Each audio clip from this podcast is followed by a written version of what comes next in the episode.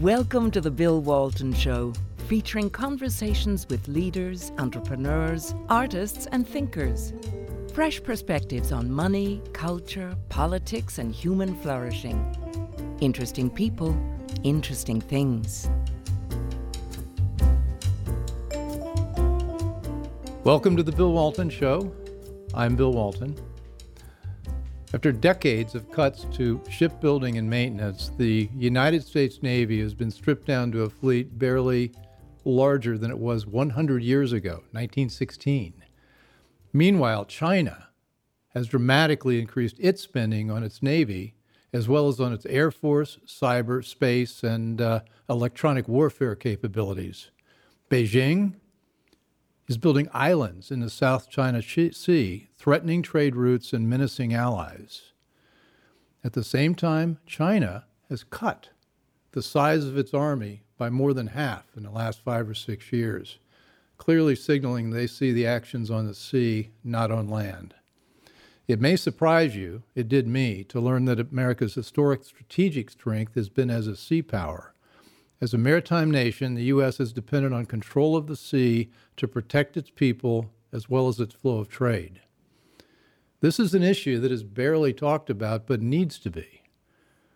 With me to explore this is Russ Vought, the founder of the Center for Renewing America, and was director of the White House Office of Management and Budget in the Trump administration. He prepared President Trump's last budget, proposing a significant increase in spending on our military, on our Navy, specifically the Navy, which Joe Biden, with his usual strategic genius, promptly eliminated. Arthur Herman, one of my favorite authors, and I have a couple of his books here, uh, is a senior fellow at the Hudson Institute focusing on defense, energy, and technology issues. He was senior advisor to President Trump's national security advisor, focusing on the need to rebuild our Navy. Um, Dr. Herman is the author of 10 books, many of them both bestsellers. I think most of them bestsellers. Um, one that I highly recommend if you want to know the roots of the thought behind our Constitution is how the Scots invented the modern world. Uh, to rule the waves, which gets into the history of how Britain used its navy and, and, and pioneered the use of sea power. Pioneer is the wrong word. They had a few people before them, like the Vikings. Uh, and he also wrote Freedom Forge How American Business Produced Victory in World War II. His most recent book is The Viking Heart, which talked about how the Vikings used sea power to uh, propel their way through the world and how their, their lessons uh, are, are, are, useful for us even today. Uh, also, it's got 90% four and five star ratings on Amazon, so it's been vetted and it's great. Russ, Arthur, great to have you guys here. Um, although we're talking about a pretty alarming topic, which is our uh, strategic capabilities. Uh, Russ, you, you, you, you were in the weeds on the budget and the whole defense budget, and you proposed an increase in naval spending. Give us, give us some, uh, let, let's start from there. Sure you know, one of our responsibilities at OMB is to execute the president's agenda, and he ran for office on rebuilding our nation's defenses and committed very sizable increases every year to do that. But one of the things we wanted to, to continue to make sure was be below the top line of defense spending. How do you? What are the metrics for the American people to be confident that they are secure, that, that their national security uh, is going to be taken care of. What, what historically has our country relied upon? Uh, and that's when we kind of took another step and went deeper in the last two years of the administration, particularly the last year of the administration, to be able to really make sure on maritime supremacy, which is something that our country has relied upon since its founding, uh, to, ha- to be the real uh, foundation of what keeps us secure. How are we doing on that? And as you mentioned in your opener, Bill, uh, the the uh, Obama administration uh, took us down to the lowest in 100 years. We hadn't been that low since 1916, uh, somewhere in the neighborhood of 270 battleships. We were able to get that back up to around 300 and put it on a trajectory towards the statutory goal of 355 ships. Uh, that is, in our mind, a good bellwether for where we need to be and, and increase it. But what we really wanted to do is to make sure we were on the right trajectory. And w- along the way we learned a lot, and we can talk into what we learned. We, we were down from what 6,500 ships at its peak. Yeah, well, we were at sizable levels in World World War II, but we were at Cold War levels. Cold uh, War levels. You know, in in the you know 400, 500 realm under Okay. John Lehman. And, and China has how many right now? They're approaching 400. I don't know if they're over it or not, but they are. They have. They have. They're over us numerically, although not capability. So, Arthur, uh, China has traditionally been a, a land power, hadn't been a sea power. I mean, what what's the difference between the sea power and land power universe? It, uh, the differences are profound, um, and one of them is both in terms of the evolution of political institutions, um, because how you exercise control over large uh, tracts of land, land mass, especially the Euro- Eurasian land mass, depends upon command, economies. It depends on a, an imperial kind of an outlook. Whereas nations, and, and historically, nations that look to the sea as the means by which to make a living, first of all, uh, through trade, through fishing, humble pursuits like that, but also as a means by which to protect themselves from invaders and interlopers, and to project power, which in the modern age has become really the key distinguishing mark of what separates a great power from a second or a third class power. Um, sea power demands um, not just ships and not just shipbuilding capacity, it also demands a different kind of mentality. It demands a, a willingness to be more flexible about how you set your goals and objectives. Um, it demands a level of initiative on the part of like sea captains, but also on the part of politicians in terms of setting national goals and how to arrive at those. And it also tends to demand a level of voluntary cooperation, just as we would have on a ship, or just as we would have um, and the teamwork that goes into sustaining a first class Navy. And it's not coincidence, Bill, that if you look through history, that the great land based powers have tended to be autocracies, have tended to be totalitarian regimes in the modern age. Think Soviet Union, think Communist China, think Nazi Germany. Whereas the nations that rely upon and look upon uh, the sea and maritime wealth as the source of their wealth and prosperity and well being have tended to become democracies. They tend to be open societies and have a much more, much deeper sense of a kind of participatory role for citizens uh, and for and for evolving political Well, you institutions. know, just putting a historical focus, uh, Venice, Venice was not only the great sea power, but it was also the longest surviving republic. Yep. And then Great Britain, obviously, with its navy and The its- Dutch. the Dutch. Athens. That's right. And also, of course, the United States. And so, in the end, when you have to completely ignore the lessons of history to think that you can allow your maritime and naval power to slide out of uh, out of first class levels, or to allow an antagonist, particularly one like communist China, whose attitudes are not only hostile to the U.S. but hostile to democracy uh, and to and to our allies as well, to allow that kind of power to, to rise into the uh, in competition with this. You have to ignore lessons of history, going back to the Vikings. My first, my most recent book on the Vikings. They're the original exponents of sea power, not just as a way to project power, but also as a means by which to sustain themselves through the trade routes that made them really the precursors of globalization. It also, at the same time, means ignoring our own history and the degree to which our history as a nation was shaped by our relationship with the two oceans Well, that sit on either side That, of us. that- I guess I'd, I'd never really thought of it, but that's, that's one of the things that surprised me to think that we were, we started thinking of ourselves as a sea power Yeah. first and foremost. And didn't in the Constitution, they, we, we specified that we had to have a standing navy, Yep. but it wasn't specified that we needed a standing army? Yeah, to provide and maintain a navy, to raise up an army.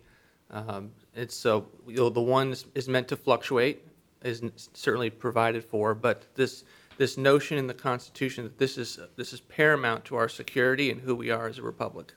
So what Russ and the Trump administration were doing by saying we really need to restore and rebuild our naval supremacy, not just in the face of China, but as a fundamental part of what it is to protect America. This was an important mission that when I came on board at the National Security Council, my boss, Robert O'Brien, said, You got to talk to Russ. You've got to go down and talk to him because he's got a plan about how to do that shipbuilding. And I, and I was a little surprised. I got to be honest with you, Bill, mm-hmm. because I was thinking, let's see, he's, he's the director of the Office of Management and Budget. You know, I thought, what's he going to know about navies and about, you know, strategic and Russ also was focusing an awful lot on cultural issues at Heritage before you came before you on board. came on board. And I yeah, thought, so where'd this come from? So I thought, well, I thought, you know, director of OMB, you imagine a kind of green eye shade type, right? Who just can't wait to cross items off that, that shouldn't be paid for as a, you know, a, a big goal of a Well, wait a tight budget. I worked my way through business school teaching accounting majors accounting, so I'm going to throw my lot in with Russ. Absolutely, the green eye shade brigade, and gosh knows they're important. But for naval supremacy, from my first conversation with you, I realized you got it, and that there was someone who was really crafting a plan, a long-standing twelve-year plan to rebuild American naval supremacy, but also to relaunch us on in the direction of maritime supremacy. And that means shipbuilding. It means a commercial maritime fleet that's going to be second to none. Because Well, if we're you look at history, last point I'll make on this, I'll look at history. You've never had a nation which has been able to have merit, uh, naval supremacy that isn't built on a foundation of strong commercial maritime trade and a, and a maritime merchant fleet to match. Russ, it doesn't how'd, exist. How'd you get interested in the Navy? I mean, what what what sparked the? Uh, Well, you know, all of government execution by the on behalf of the president. So I was constantly getting brought into meetings with the Secretary of Defense and and great frustration with you know where we were making progress and where we were not. You know, our defense levels were high. Um, you know, Secretary Mattis focused heavily on things like readiness and lethality, but in terms of modernization, uh, we did not have an all of government plan based on convictional uh, principles that you would think of in terms of all right, what does America First perspective mean, and what does that look like when you go beneath the top line for defense? And um, so, you know, you know, the the thing that got me specifically was the president asked me to go and, and tour the uh, Ford carrier because he viewed that largely as an inefficient in its first build, and so we really needed to unpack that. But over time, you know, the more you you investigate the history, the more you investigate uh, the research on this, the more you come away with a conviction that this is the foundation for a republic, and this is not something you skimp on. This is something you can be efficient with, but this is something that has to be there. And, and we're spending a ton of money on our nation's defenses. The idea that we can't afford this is just not true. so, so our total spends what 700 billion roughly, Correct. Yeah. and how, how's that divided uh, among land-based, It's about a- sea-based, air?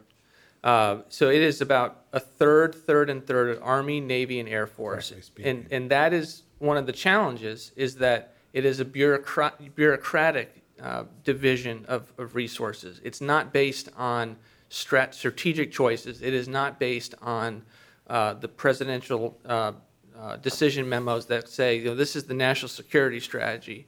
And so one of the things that Arthur and I and Robert were trying to do was to really unpack that.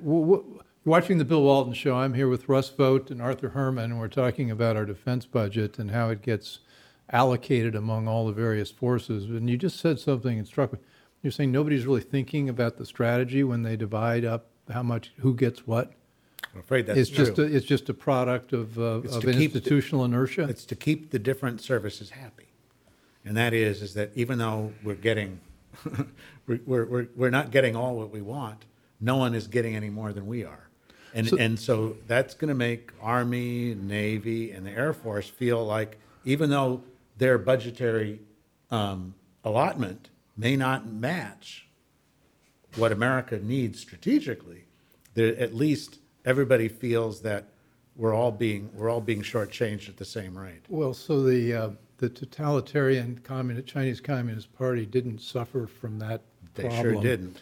They simply said to the army, they said, "We're cutting you in half because it doesn't make sense strategically." Right. And the army was not in a position to say no, were they?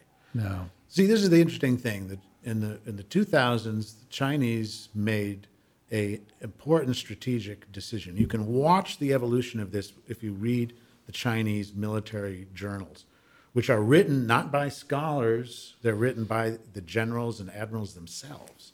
That's part of how you become, you rise up through the ranks in the in the People's Liberation Army and in the PL, PLAN is by authorship as well as by leadership. And it reflects a strategic thinking at the time. And part of it was that China was no longer going to be just a land based power, that we was going to become a hybrid power. And that's actually the term they used. We would be, uh, would be, would be un, invisible on land, but we would also have this ability to project power uh, by the seas and in our maritime presence, which is why they started building aircraft carriers. Unheard of, but crucial to China's new vision of itself as a global hegemon. So, Russ, did you get to referee any of the discussions about how much should go where? Because you came to a conclusion that we were vastly underspending on Navy. Did you get? Did you guys get a chance to litigate that? We were in the process of, and we made substantial progress. And we had the chairman of the Joint Chiefs of Staff come out in a speech. Who, very- who was that then? This was Milley, who Milley. came out at the very end and said, "Look, you know, this budget that's being crafted, Army's going to need to take a hit because we're a maritime nation." That was after a year of reverse engineering what was necessary to actually achieve the president's objectives. That's because he thought there was less white rage in the Navy. that's right. That's right.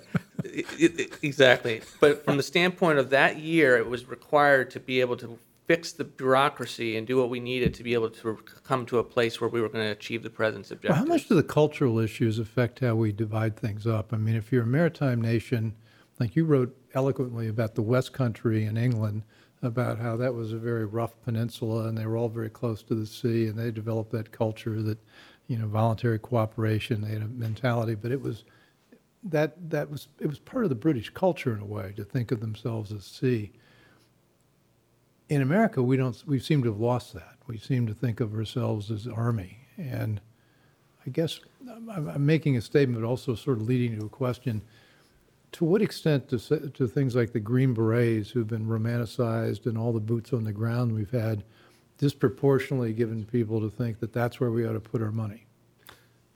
You want to take that? yeah. So I think you're. I think I you're- asked a question in there. I'm not sure, I but think to you're, discuss. You're absolutely right in the sense that we are very army centric right now as a culture and as a uh, in terms of the bureaucracy, uh, and and that we saw that in in in government.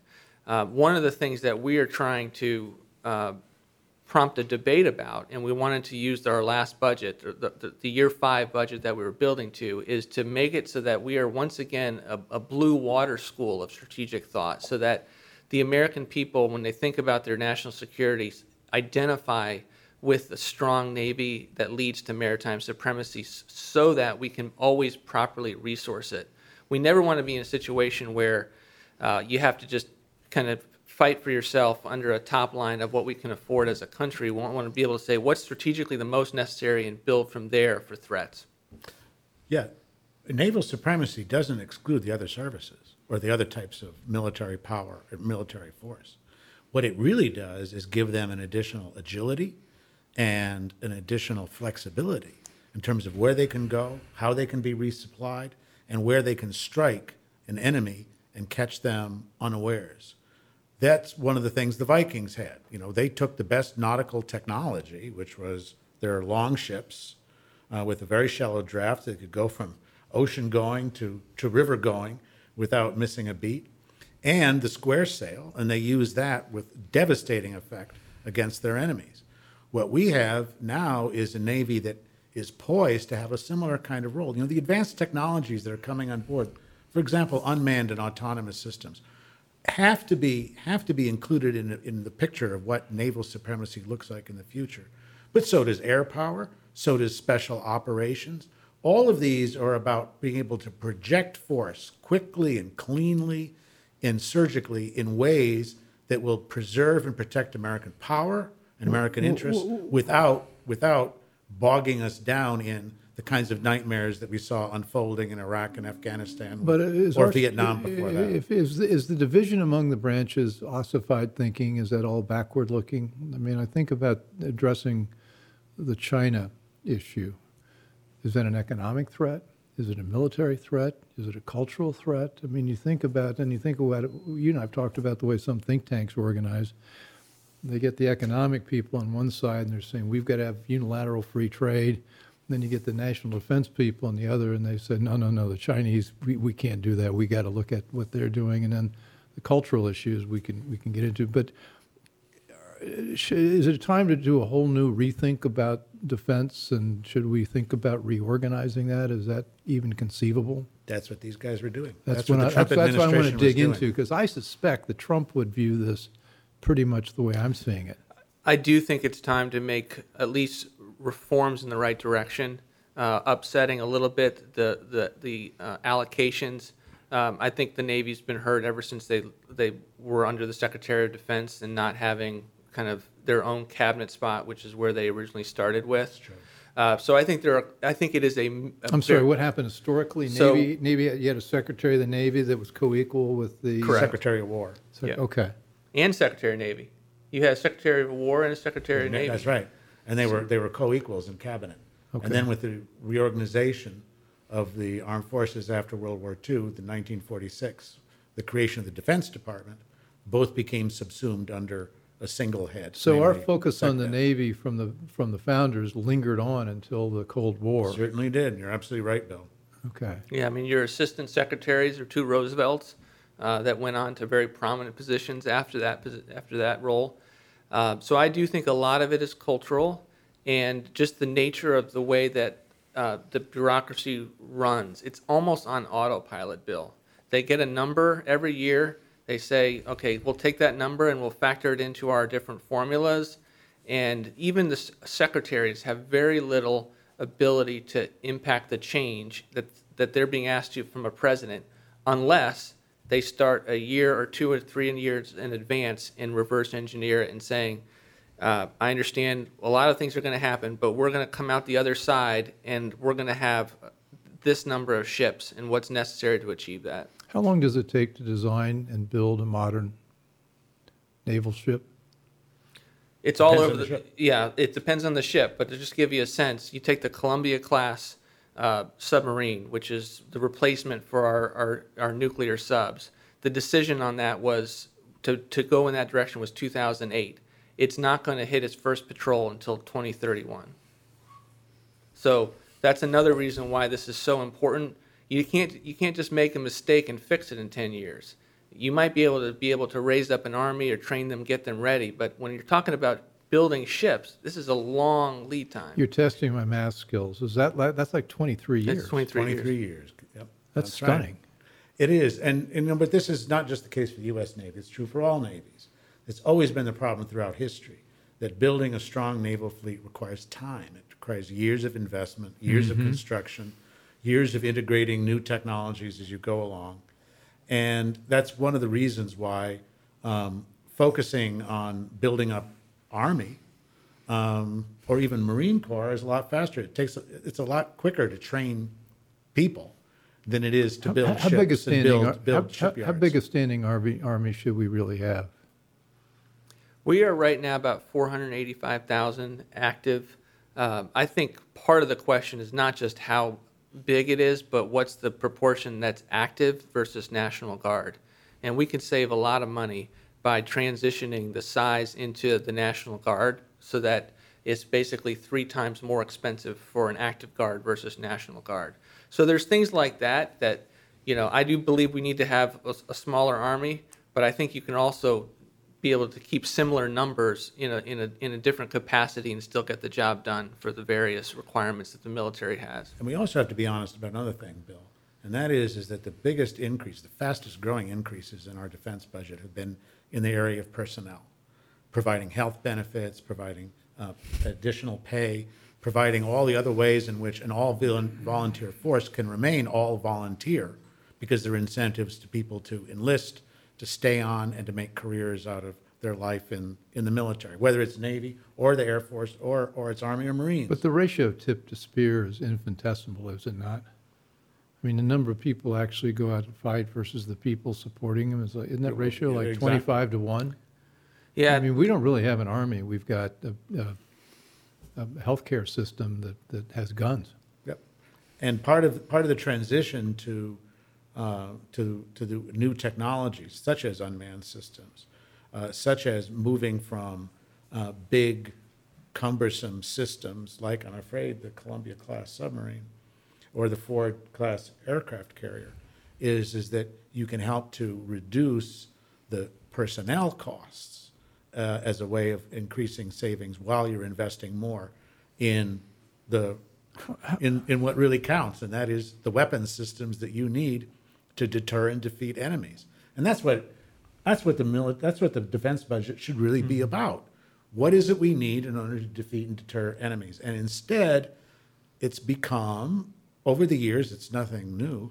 Uh, it's it's been a part of part and parcel of how we've uh, had had a defense establishment grow, a military industrial complex the size and complexity that it is, is is that it has become instead ways of protecting vested interests and uh, preserving sacred cows instead of really thinking about what America needs in order to in order to be strong, in order to remain strong.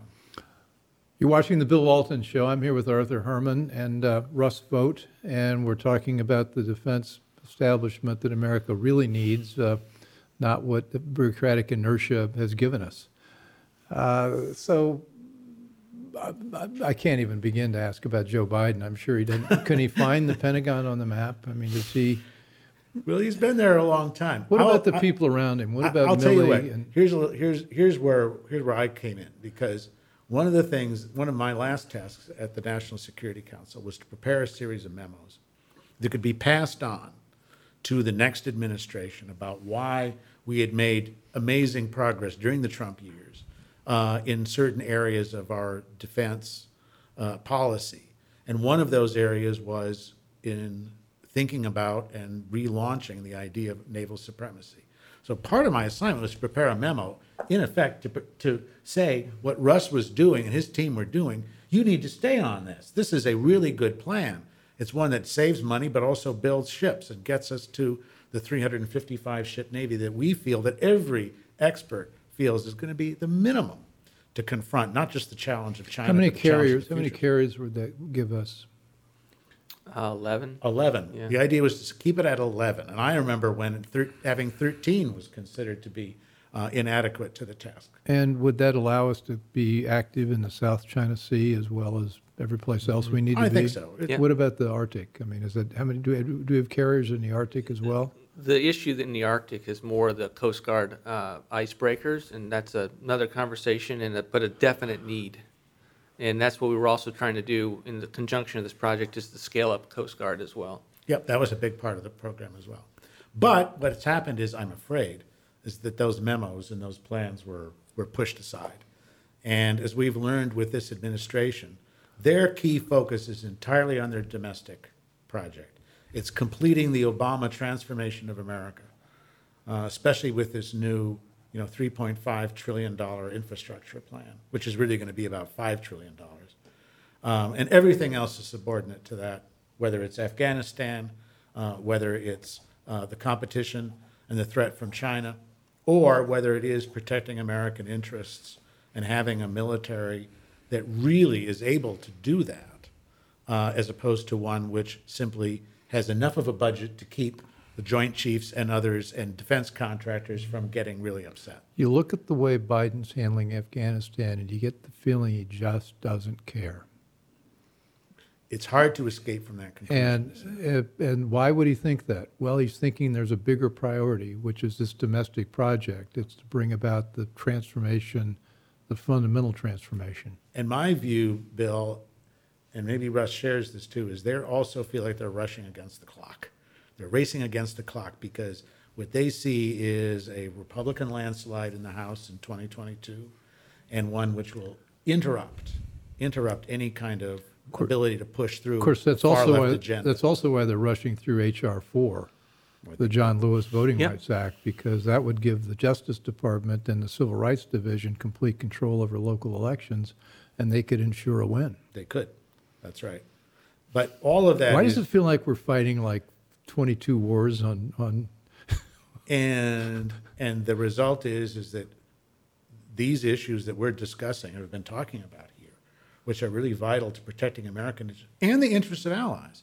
That's one of the things we mustn't forget. We think about American in relationship Yeah. with the allies.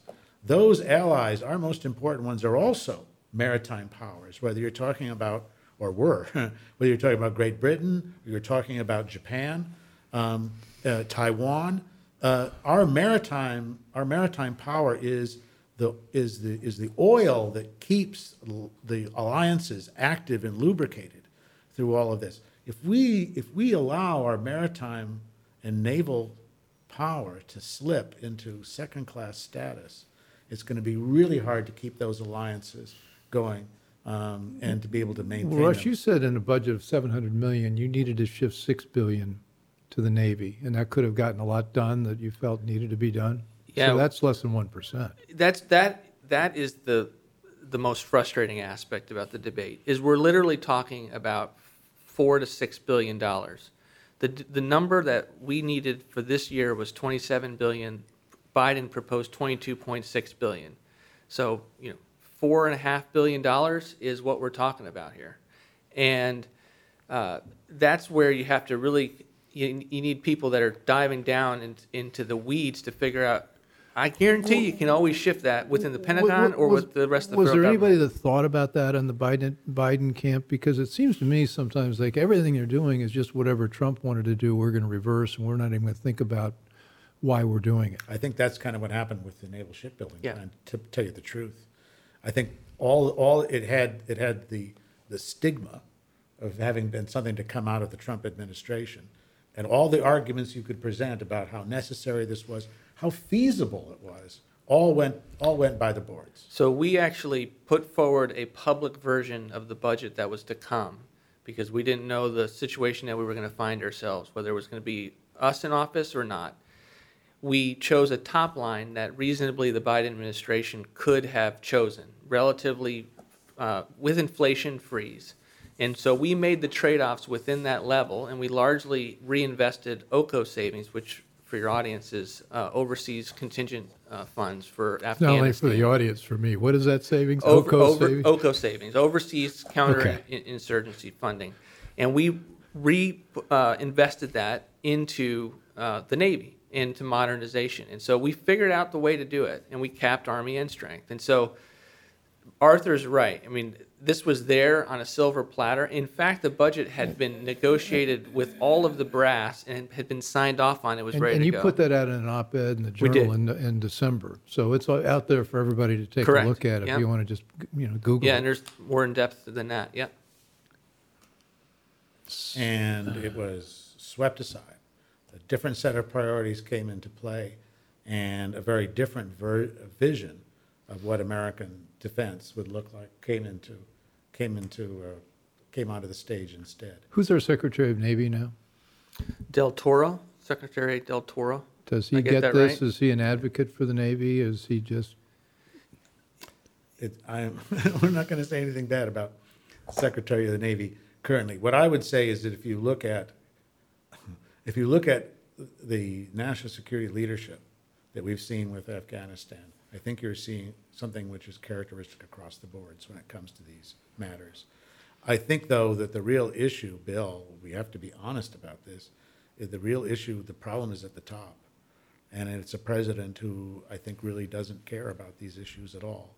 Um, and who, when he is, when he's focused, the times when he's focused on policy, uh, it's all about placating his left, the Democrats' left base, and keeping them happy and keeping them from revolting against anything that's put forward here. And so um, you have someone with Joe Biden who has spent his career going along, uh, you know, with the Senate consensus. This is not a place where it builds strong leaders, the realm, world of the Senate. Um, and you contrast him with someone like Donald Trump, who, whatever else you can say about him, he was never afraid to slay sacred cows. He was quite happy to take a completely fresh look at something and to say that's where the problem is and that's the problem. we that's have one to of his solve." best qualities. I think without a doubt. And we have a president whose attitude is the opposite. And he's assembled a team who are not going to uh, make waves, if I may use that expression. How worried should we be? I mean, could we defend Taiwan?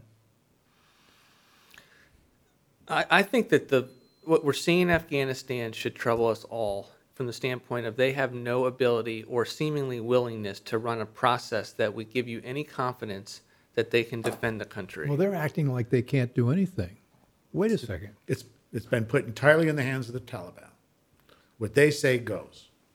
And that's where the Biden administration. So the question sitting is not whether we could protect Taiwan, is whether we would We protect would. Taiwan. I think that that's it. We certainly would have the means by which to do it. Um, but uh, we have to think about the relationship between China and Taiwan as being much more than simply a question of an invasion, you know, a sort of Operation Sea Lion, that suddenly Chinese troops and landing craft Grenada. and are, are appearing. um, the, they have there are many other ways in which they can put the squeeze on Taiwan. If you look at what's happened with Tibet, for example, the absorption of Tibet into the Chinese empire has been going on for decades. It's been a mm-hmm. long, slow, inexorable process. And I suspect you'll see you're going to see more of that with regard to Taiwan.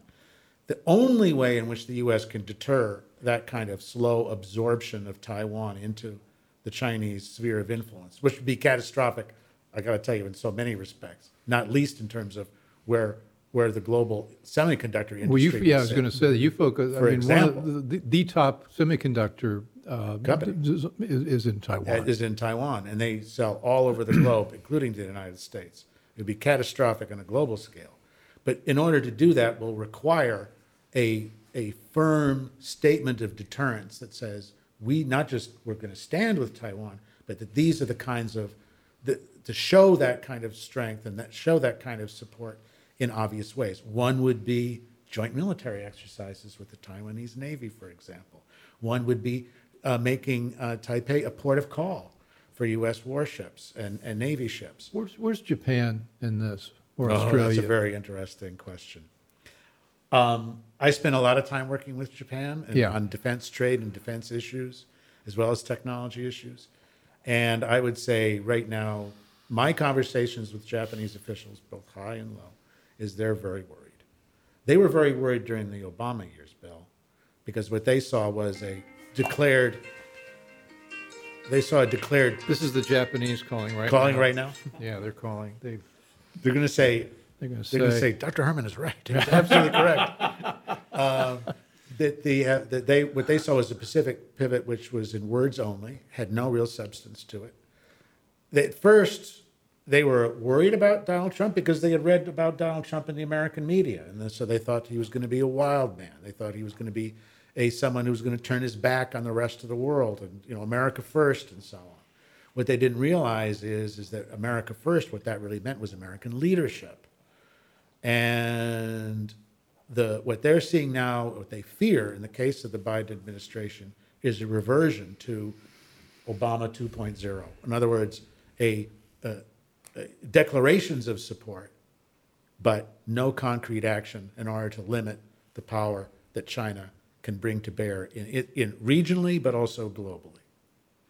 Russ, you think that's No, I think that's a great encapsulation of where we are. Um, I would also go back to another point and, and be a little more provocative in that I do believe that the Navy needs to do more to articulate its interests. Um, if if Totally we're right. talking That's about totally right. uh, you know the Air Force or the Army, they are not uh, bashful about what their interests are, and they're very clear about what it will take to defend the country. And the Navy just has gotten used to not doing that. The Navy seems to to think that a little bit more contextually and say, oh my gosh, I'm not going to be able to get the Columbia funded, or I'm not going to be able to have the readiness dollars I need to train my my my seamen, unless I go along politically. And we just need something more from the Navy than that. Um, you know, I joke around. I used to tell NASA. I, I used to tell them, for one day, can you act like NASA? NASA, NASA just does press releases about their needs. They never stick to process. Just one day, can you tell me what you need? So I don't have to figure it out. I just need to know what you need, uh, and we need that. We need them to step up in that way. You're watching the Bill Walton Show. I'm here with uh, Arthur Herman and Russ Vought, and we are det- Russ informing us that the Navy needs to behave more like NASA and step up and great, get some of that money. That's a great way to And I- look at I it. quite That's agree. great. That's a great way to put it, but they just don't. Now, how much is? I mean, we read about the critical race theory training and the desire to move to the domestic agenda. I mean, how much has that colored all these strategic decisions that we're talking about? Because we're talking about in terms of traditional national defense as if we actually want to defend our country. There seems to be people involved that don't really care about that. I don't know. Um, I think that there's I was still. gonna step, deep- I was trying to up, Russ, one up Russ on provocative. provocative. I think there's a deep reservoir of patriotism and there's a deep reservoir of concern about America's ability to defend itself At and the the, reasons top? why we do it At the top? across the board. Okay. But I think that there is a lot of fear that um, that speaking out on these subjects uh, can cost you your job. And uh, you know, we saw this. You know, we saw the same thing in the 1970s, where those who spoke out about the growth of Soviet naval power, for example, were silenced, were told to shut up. Where you had a Secretary of the Navy by the name of Jim Webb, who was very forthright about Yeah, it. he was- now, he Jim was Webb strong. could be He- he, he could be a little bit of a loose cannon, uh, to borrow a nautical meta- Navy metaphor.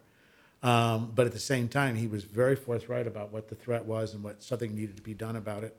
And uh, he ruffled a lot of feathers.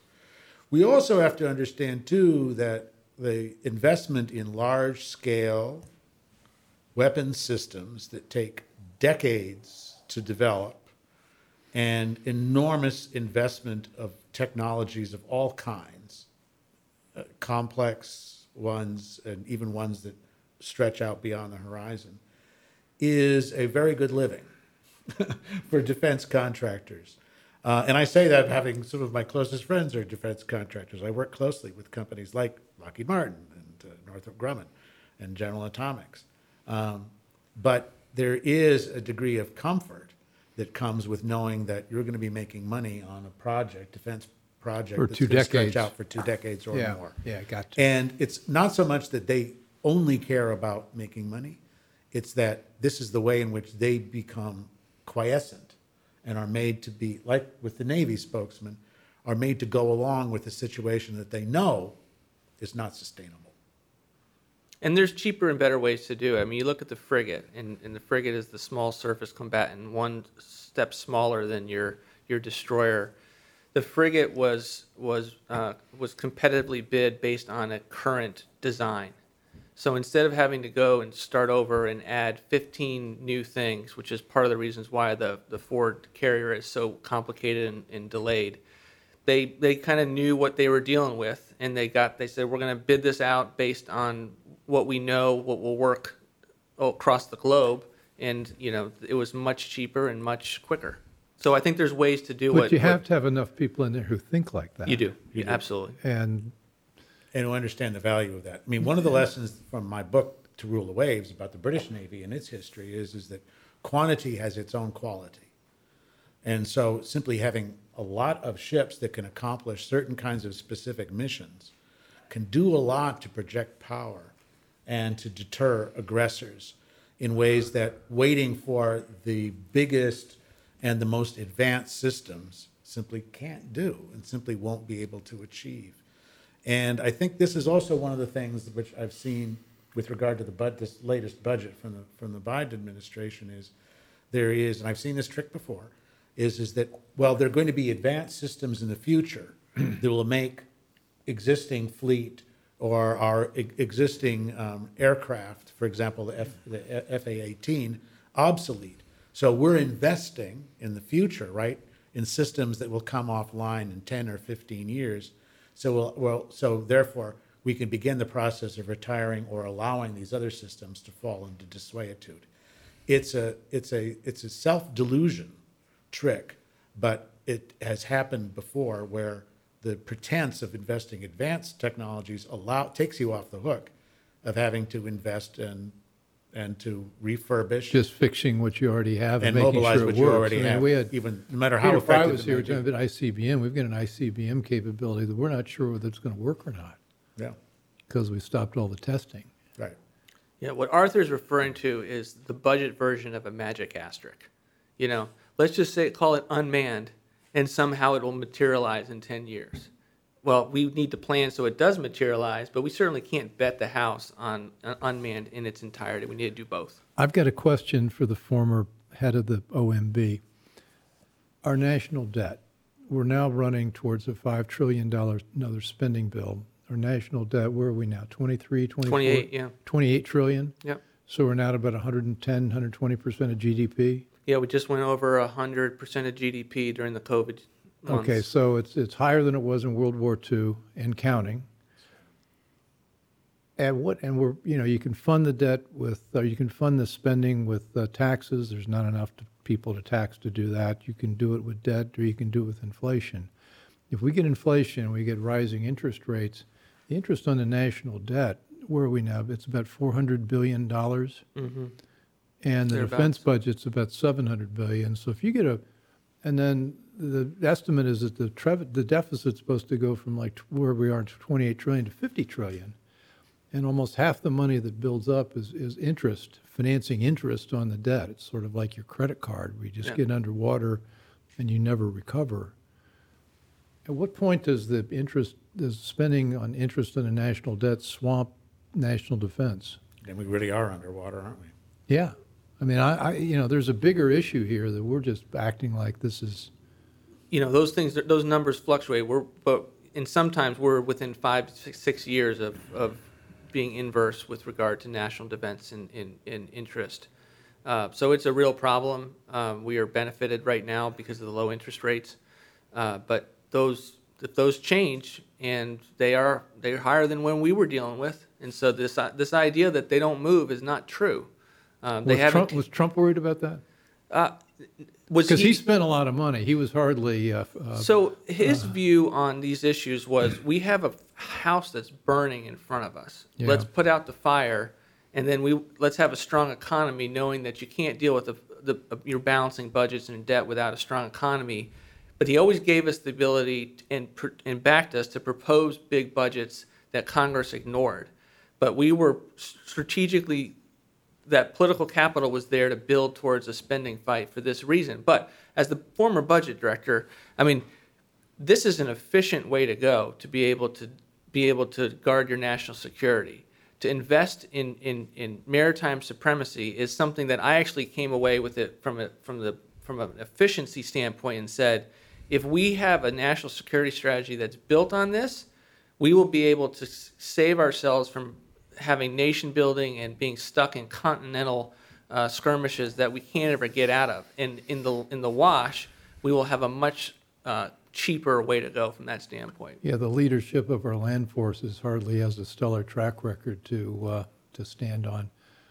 Our time is about done. I want to get some final thoughts. Who wants to go first? Arthur? This is, I think we're kind of at a tipping point here and an inflection point in, in where America is going to go in the next couple of years. And I think what we've seen is, in the larger picture, is America hit by two um, devastating blows in this last couple of years. One has been COVID, the other one is now Afghanistan. And I think it's a question that we need to ask ourselves Will America be able to recover from those two? Will we be uh, able to uh, rise up, be as strong as we were, or even stronger in the shadow of those two twin catastrophes? Or are we going to slide into second class power status the way France did after World War I, or the way Great Britain did after World War II? Now, in both cases, they paid a much higher price for falling from the great powers. In the case of France, you had you had a large portion of its male population wiped out during the Great War. You had, in the case of Britain, one quarter of its national wealth destroyed in World War II. We don't face we don't face penalties of that kind in any respect. What we do face is a lack of political will and a lack of political leadership. And unless that's restored, Bill, not just with regard to the Navy or maritime supremacy, but in terms of America's position in the world, I really worry about where we're going to be uh, in the next in the next two years. Well, there's no, if that happens, and I fear you may be right, there's only one candidate for the ascendant power in the world, and that's China. That's all that's left. France and Britain were able to hand off their global responsibilities as protectors and defenders Yeah. of democracy to the United States. There's no one waiting in the wings if we fail. Yeah. Russ? Yeah, that's, that's, China's the fight. We need to be doing everything we can to prepare for that confrontation and hope it never happens because we are strong enough. To be able to be strong enough so that confrontation never happens, we need to be strong from the standpoint of, of our maritime uh, supremacy. And so that I'm, I'm optimistic in one sense, and that is this with education, uh, with the American people coming alongside and saying, you know, this is something that's important. We have an opportunity in the next several years to get it right. I, I've, I've, I, to some extent, I'm, I don't think uh, President Biden's going to get it, but I do think we have the opportunity to, to build and catch up in the, in the years ahead if we get it right. I think we can operate under the assumption Biden's not going to get it, but Yeah. the rest of us can. Well, I, let's do some more of this because we really need to get the word out about these issues, and I don't. It's not being talked about right now, and it should be. It's essential. Russ Vought, Arthur Herman, thank you. This is Thank you, Bill. fantastic. Thanks, I Bill. want to get you guys back. We've covered about one one tenth of what we ought to cover. And happy you're all watching the Bill Walton Show, and you can find us on YouTube or all the major podcast platforms, and you can also see us live on Monday nights on CPAC now, and uh, we will uh, we'll be talking with you again soon. So thanks for joining. I hope you enjoyed the conversation. Want more? Click the subscribe button or head over to thebillwaltonshow.com to choose from over 100 episodes. You can also learn more about our guest on our Interesting People page. And send us your comments. We read everyone, and your thoughts help us guide the show. If it's easier for you to listen, check out our podcast page and subscribe there. In return, we'll keep you informed about what's true, what's right, and what's next. Thanks for joining.